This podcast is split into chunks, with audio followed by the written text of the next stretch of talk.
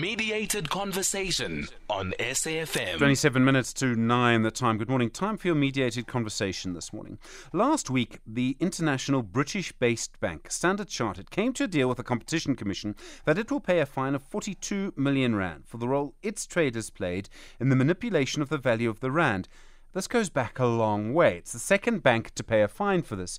US based Citibank made a payment of around 70 million Rand in 2017, nearly six years ago. But the actual offences, or alleged offences, depending on your view, happened long before then.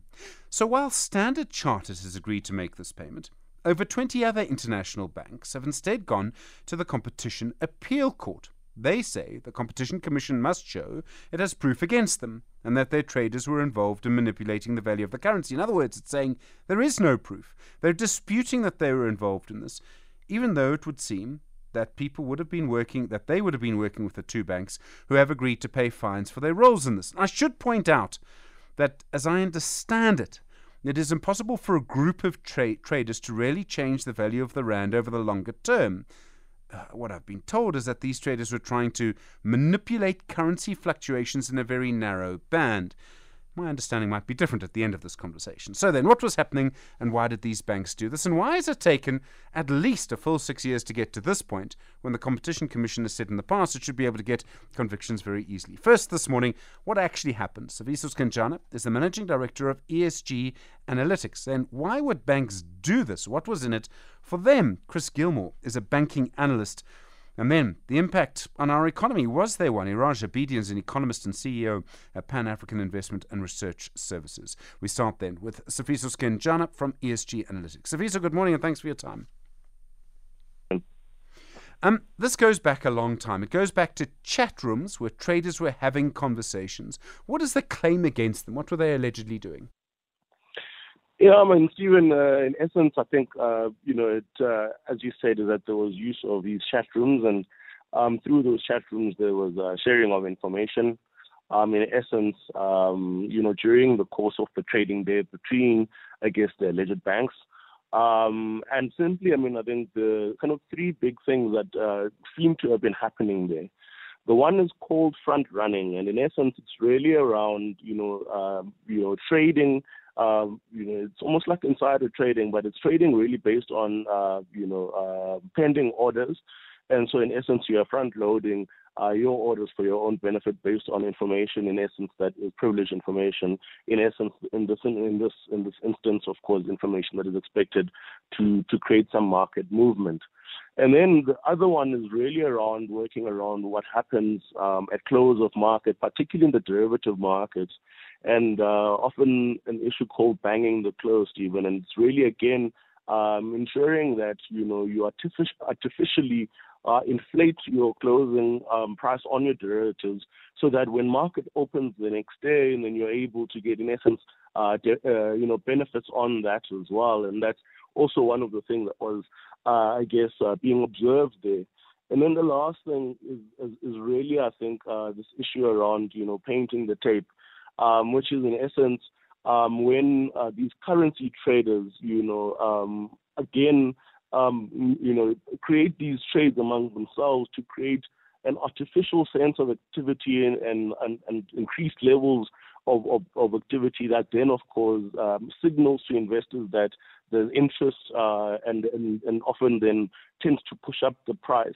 And so these are some of the things I think, um, you know, that uh, of course, uh, you know, were, were, were, were being observed in terms of the behavior of, of, of these banks over that period, Stephen. Okay. A part of what you said, um, and this is complicated to understand, but part of it is about what I suppose people would call information asymmetry. Some people knew more than others.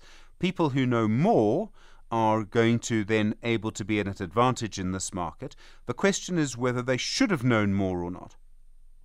No, there's no way they would have known more, Stephen. As I said, because I mean, so when you're looking at, at, at again some of these things, the kind of the, the checkpoints around the manipulation, um, you, you're looking at one intent, ability to influence price, and then the existence of an actual artificial price, and that also then being tested as causation of the artificial price. And so um, these activities that were taking place were actually then creating um, I guess, synthetic movements in the market and manipulating those movements. So an ordinary, uh, you know, trader, ordinary investor wouldn't have sight of that kind of uh, of, of, of, that information. Um, and as we said, is that these chat rooms then were creating manipulation strategies in the background to ensure that these prices do get manipulated. And, and and I think that's one of the things. And I mean, some of the literature that has come out, you know, suggests even that you know um, this can ultimately impact expected returns of an investor by as much as 10%. And so it's really it's not it's not inconsequential uh, when you think of the kind of impact that this can have, um, even in terms of the market pricing, um, and therefore also then speculators tend to sit it out when there, there aren't enough controls in our market to be ensured to be able to ensure that we aren't able to to you know we've got a market that actually functions optimally. The Competition Commission in 2017 said they would get a result here very quickly. What's happened since then? I mean, I'm I'm not a banker, I don't follow this very closely, but six years ago is a long time. It is a long time, Stephen, and I think it, uh, it, it goes back to the point I was making around in the kind of the process of having to prove manipulation, the extent of the manipulation as well, and the kind of impact that it would have had. Um, then ultimately to be able to push that to the tribunal for then determination. And I think also, you know, what's quite important to note here, Stephen, I think is the impact this, uh, you know, will have in, in how uh, the FATF continues to look at South Africa from a grey listing point of view, because these are financial crimes, right? And so um, these are some of the things, again, that I think really don't help our cause when we are talking about, of course, being able to go back into global markets um, and get off the grey list as well because we don't have the right, um, I guess, behaviors in our economy to be able to ensure that we are able to participate, particularly in those global bond markets. Some of these banks say the Commission does not have evidence against them. And in fact, they're arguing that in court. Could this now be the issue? And this will be a very technical question what evidence there is. It, it, it'll ultimately come down to that, Stephen. And I mean, I'll even take you to, you know, the U.S um, you know, uh, I think it was about 2018 actually when Deutsche Bank was the last out of uh, 16 banks, second last out of 16 banks to to uh, ultimately, you know, uh, accept a fine of 205 million dollars at the time, and uh, that had been an investigation that had gone um, over, I guess, again, manipulation behavior from 2007 and 2013. And so that is quite a long period, right? You are looking at about six-year period even there um, in terms of really, I think, getting to the bottom of the currency manipulation activity that was taking place. And all the banks seemingly trickle in um, based on ultimately the raids that take place. And so there were raids that were taken that, that did take place at the banks. Uh, that were conducted by the Competition Commission. Um, I think it's then all ultimately, as you said, in the process of proving, uh, like I said, those four things intent, the ability to influence, the existence of an artificial price, and then ultimately then that bank being a participant in causing that the price to be artificially, uh, uh, you know, moving whether up or down. Sifiso Skenjana, thank you so much. Managing Director for ESG Analytics. As I said, it is a technical issue, but we've got to try and get to the bottom of this. 19 minutes to 9, continuing your mediated conversation around the manipulation of the RAND. Chris Gilmore's a banking analyst. Chris, good morning. Thank you for your time. Good morning, Stephen. Most of us don't understand banking. Is it normal for bankers or traders who technically compete with each other or work for competing institutions to be involved in this kind of communication? Do bankers from different banks talk to each other all the time, even if they're supposedly competing? Yeah, look, they do. Um, it's the degree to which they talk and, and the kind of chat that we're talking about here that I think that's uh, at, at issue. Um, you know, as long as as as it, it's it's kept to a, completely factual basis, as long as there's nothing um, untoward, there's no kind of front running, as your previous um, uh, caller was talking about, um, then then that's fair enough. You know, it, it's it's all about you know keeping an, an open market. Um, but I think we've got to bear in mind a, a couple of things here. The rand is one of the world's best traded currencies. Having said that, it's it's traded amongst a relatively small number of uh, participants. You know, it's not like the dollar and the um, and the euro and the pound and stuff like that. It's it's it tends to be dominated by a relatively small number of participants who all know each other, and that can over time breed a degree of familiarity that uh, is probably not not a, not a good thing. Okay, so the issue becomes what exactly did they do wrong? But there must have been moments when, I mean, let me put it like this were there moments when they would know they're crossing a line? I mean, there must be. Well, I would have thought so. Um, I mean, yes, absolutely. Um, as you pointed out right at the very beginning, Stephen, I mean, this is not a case of holding positions for the long term. I mean, you'd have to have huge balance sheets. And okay, banks do have huge balance sheets, but uh, particularly with reference to the, the, a relatively small currency in, in, in world in world terms, um, you know, to, to actually do this sort of thing, this is for short term movements. And I think, you know, um, you would they would have um, privy in, in, information that um, said to them, look, there's going to be a big movement in um, in the rand because of an import or an export deal, and let's get together and do a little bit of um, for nuking, for want of a better expression, of the of the uh, exchange rate. Um, and I think that's that appears to be, be what has happened. It's been collusion um, on, on a fairly grand scale. So, I mean, so many banks are involved in this. So, this is a large group of traders. I mean, clearly they all they all drank together regularly. You know, they all knew each other regularly, and a lot of this was happening. In fact, almost all of it, it was probably not happening in South Africa. Uh, well, it, it, would have been in South Africa, it would have been in London, it would have been in the States, it would have been in quite a few places. As I say, it's not necessarily quite like what you would have with um, euro, pound, um, and, and dollar, but um, it's a relatively relatively small number of participants. So that's why I say I think the ability to actually have this familiarity, uh, which in turn breeds contempt, um, is, is is quite is quite large. Would people have made a lot of money by doing this? Would it be able to quantify how much was made or how much was lost? Yeah, that, that's a, that's the sixty-four thousand dollar question. Um, I I don't know. I don't know. I suspect, given the readiness of um, Standard Chartered to, to pay up forty-two million pounds, which for them is a mere bagatelle, um, you know, uh, it tells me that the actual uh, the actual stakes at play were significantly higher. So um, yeah, look, I, I suspect it was it was probably an awful lot higher than that. Um, and, and the same goes for Citigroup. And so the natural corollary to that is um, are we going to see more uh, and bigger fines coming out in the future? Um, probably yes. Hmm. You mentioned that you know the 42 million rand fine for Standard Chartered. I mean, you said bagatelle, but it's it's basically nothing, isn't it? I mean, it's it's someone's coffee budget for a week. Not quite, but yes. I mean, okay, that's a, it's a British bank, so divide that by 23. Two million pounds. I mean, please, it's, it's nothing. It's it's, and if that is an occupational hazard, uh, for for want of a better expression, of doing um, trades in uh, in South Africa and on on, on the rand, uh, and the rand is a fearsomely difficult uh, currency in which to try and do business. At the best of times, it can turn around and bite you when you least expect it.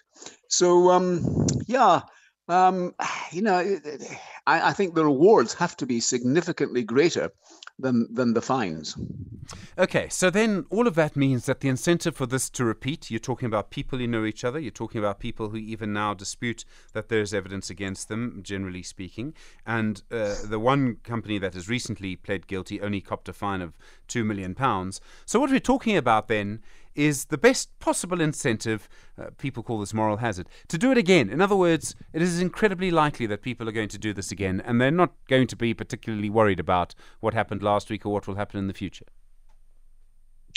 Uh, you're absolutely right. Um, I, I, think you know you, you have to have punitive um, uh, punishments, pr- proper proper punishments for, for this type of thing. And um, what you've had now uh, is, is not punitive really at, at all, relative to the kind of money which I suspect was probably being made by them in the first place. I, I say I don't know. I mean, let, us also bear in mind this this was not a one-way trade. This would have been buying and selling, and um, you know, so it would have um, it would have happened on both sides of the equation. So we, we, we can never really tell, and and trying to get to the bottom of this in terms of putting in expertise to try and delve into the the the, the, the minutiae of this is going to be the devil's own job. It's going to be incredibly difficult to try and get, and that's why I think the the, the banks perhaps are taking this this attitude, are saying, well, come on, bring it on, do your worst, because um, you, you you're not you're not going to find anything else, and it's a it's a dangerous strategy. Hmm. Um, okay, so this is now going to keep continuing. It's also going to suggest to people, I'm going to talk more about this with our next guest in a moment, that people are right not to trust bankers. It is going to feed the sort of anti banking lobby in the best possible way. Yeah, I think so. Um, you're, you're quite right. Um, because th- this.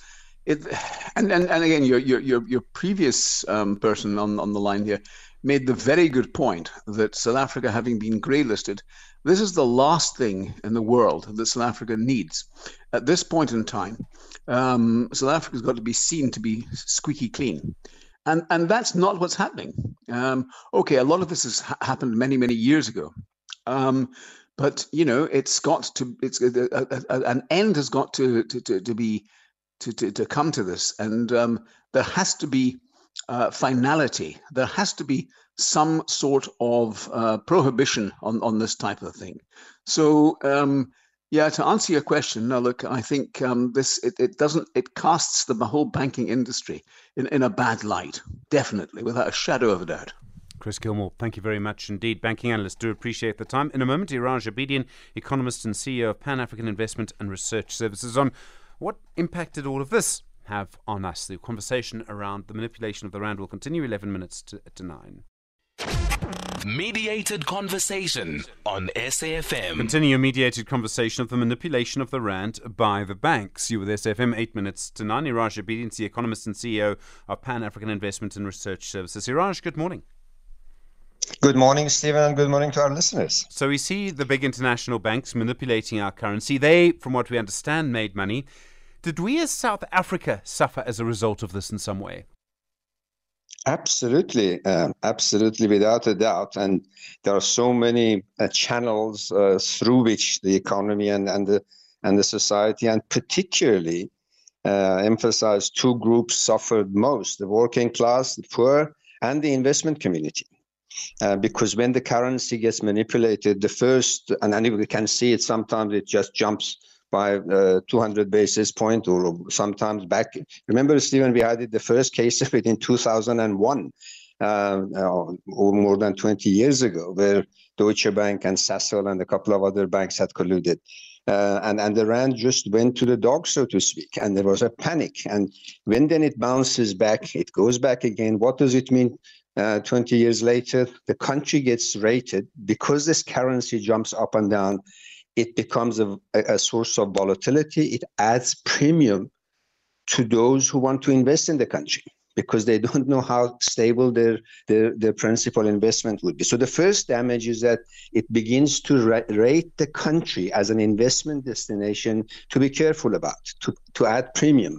If the global return, expected return is 10% in South Africa, you want 20% or 18%. Why so much? Because you have to to, to, to expect that there will be these massive changes. The second and most important for the society is when the rand goes down, uh, imported items becomes more expensive, be they petrol, be they medicine, be they equipment for our factories and our farms and everything else. So the cost of doing business in the country goes up, um, consumer inflation goes up, and then everybody knows the impact of that. Um, the, the third the impact is that it it begins to to ultimately lead to what is now called gray listing. Because then people put two and two together they see the business community especially the banking sector which is the eye of the of the country from a financial point of view. The integrity of it the rate and the rigor with which it is monitored and regulated um, becomes questionable. Because it's we can see it now second 17 years 15 years, 10 years. And these are long periods where the banking sector is not tightly controlled. And then next to it, you see other cases of corruption, other cases, and then suddenly the country gets a different image. And the impact of that is ultimately credit downgrade and gray listing at the end. Okay, so the argument that no long term damage was done by this, it was happening in a tight band, it was manipulation only for the benefit of a few, none of that holds. This actually had a big impact on us, and it impacted us, from what you're saying, fairly directly. Absolutely. And, and the fact is, it is true that there are in terms, these traders often uh, are in, in, in, pursuit of their annual bonuses and they do this type of shenanigans. And it's not unique to South Africa, but South Africa has got it more frequent than other places. And as you quite correctly in discussion with Chris pushed him, and will it happen again? Rest assured, if the regime for control and for punishment stays what we have, um, and, and, and you refer to the amount that Standard Chartered has, has, has volunteered to pay. And these are peanuts. There's nothing. They can provide for it. Um, so uh, will it happen again? Yes. And therefore, the, although the act is short term, the, the conduct, the behavior is ongoing. And therefore, it will continue to, um, to, to influence and, and adversely affect the, the cost of living, the profile of the country, as I mentioned before. Um, so, I mean, I think for a lot of people, I mean, I'm a complete outsider to banking. Yes, I know bankers, but you know, I've never worked in that industry. Um, but you have this idea of people playing, you know, games with everyone else's money, and that's what led. I mean, you see movies like, uh, you know, The Big Short and others, and you see what happened that, to cause the big global crash in 2009, where literally people were playing around with money, um, and so we suffer as a result of what someone in New York or London is doing. I mean, it, this can't go on like this. I mean, surely we're just going to have the same sort of. It's like playing roulette again and again. You know, you're just going to end up, um, you know, basically shooting yourself. Stephen, let's just begin by we can't call them bankers. Um, it's important that we don't uh, throw the baby with the bathwater.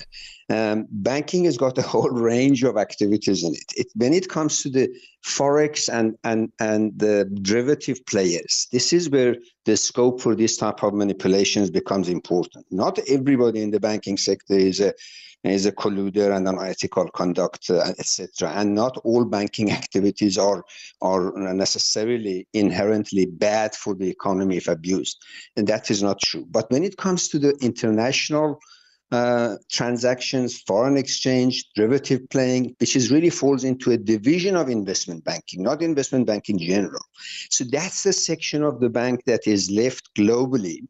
And because of globalization, integration of, of financial markets globally and 24 7, 365 trade, it opens all kinds of opportunities, as Sifiso uh, eloquently mentioned, about how um, those who are uh, privy to inside information, they know that a massive transaction has to unwind in three days' time. The market, the South African rand is thin, few players. So a couple of messages here and there suddenly provides an opportunity for them to take these gaps.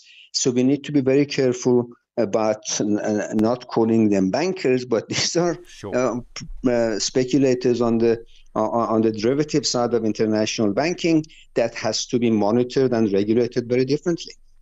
Um, do we have the right regulators to do it? The Competition Commission's been at this for a long time. Um, and I hate to think of the legal resources that a group of international banks will bring to bear. Uh, I mean, they could probably keep everyone, you know, delayed for years. Well, they have.